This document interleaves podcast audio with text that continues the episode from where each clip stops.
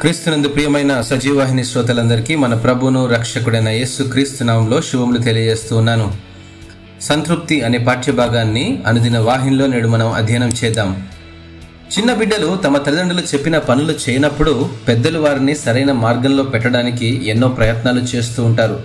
మాటలతో కుదరనప్పుడు బెత్తంతో చెప్పే ప్రయత్నం సులువైనప్పటికీ ఇరువురి మధ్య సంధి ఏర్పడడానికి మరో మార్గాన్ని వెతుక్కుంటారు. నేను చెప్పిన పని చేస్తే నీవు అడిగింది ఇచ్చేస్తాను.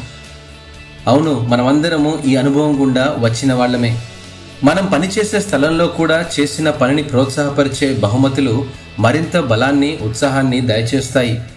అసాధారణమైన పనులు చేయడానికి మనం పొందుకునే జీతము మనలను అది పురికొలుపుతుంది అనటలో ఎట్టి సందేహము లేదండి.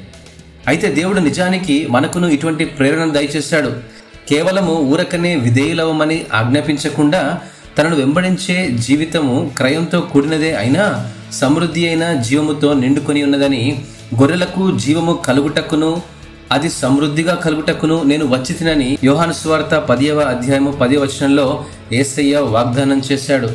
ఆయనను వెంబడిస్తే ఇప్పుడు ఇహమందు హింసలతో పాటు నూరంతలుగా రాబోవు లోకమందు నిత్య జీవమును పొందునని ఆయన వాగ్దానం చేశాడు. ఈ మాటలు మార్కు సువార్త పదియవ అధ్యాయం ఇరవై తొమ్మిది ముప్పై వచనంలో మనం గమనించగలం.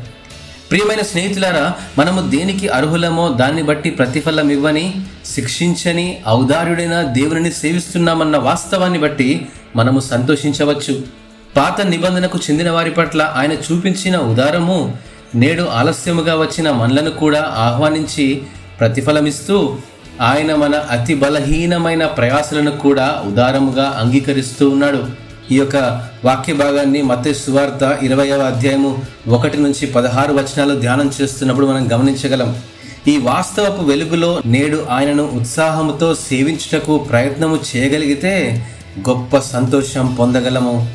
అవును ప్రియమైనటువంటి వార్లారా ఉత్తమమైన సంతృప్తి కలిగిన జీవితానికి ఏకైక మార్గం ఆ యేస్సును వెంబడించడమే.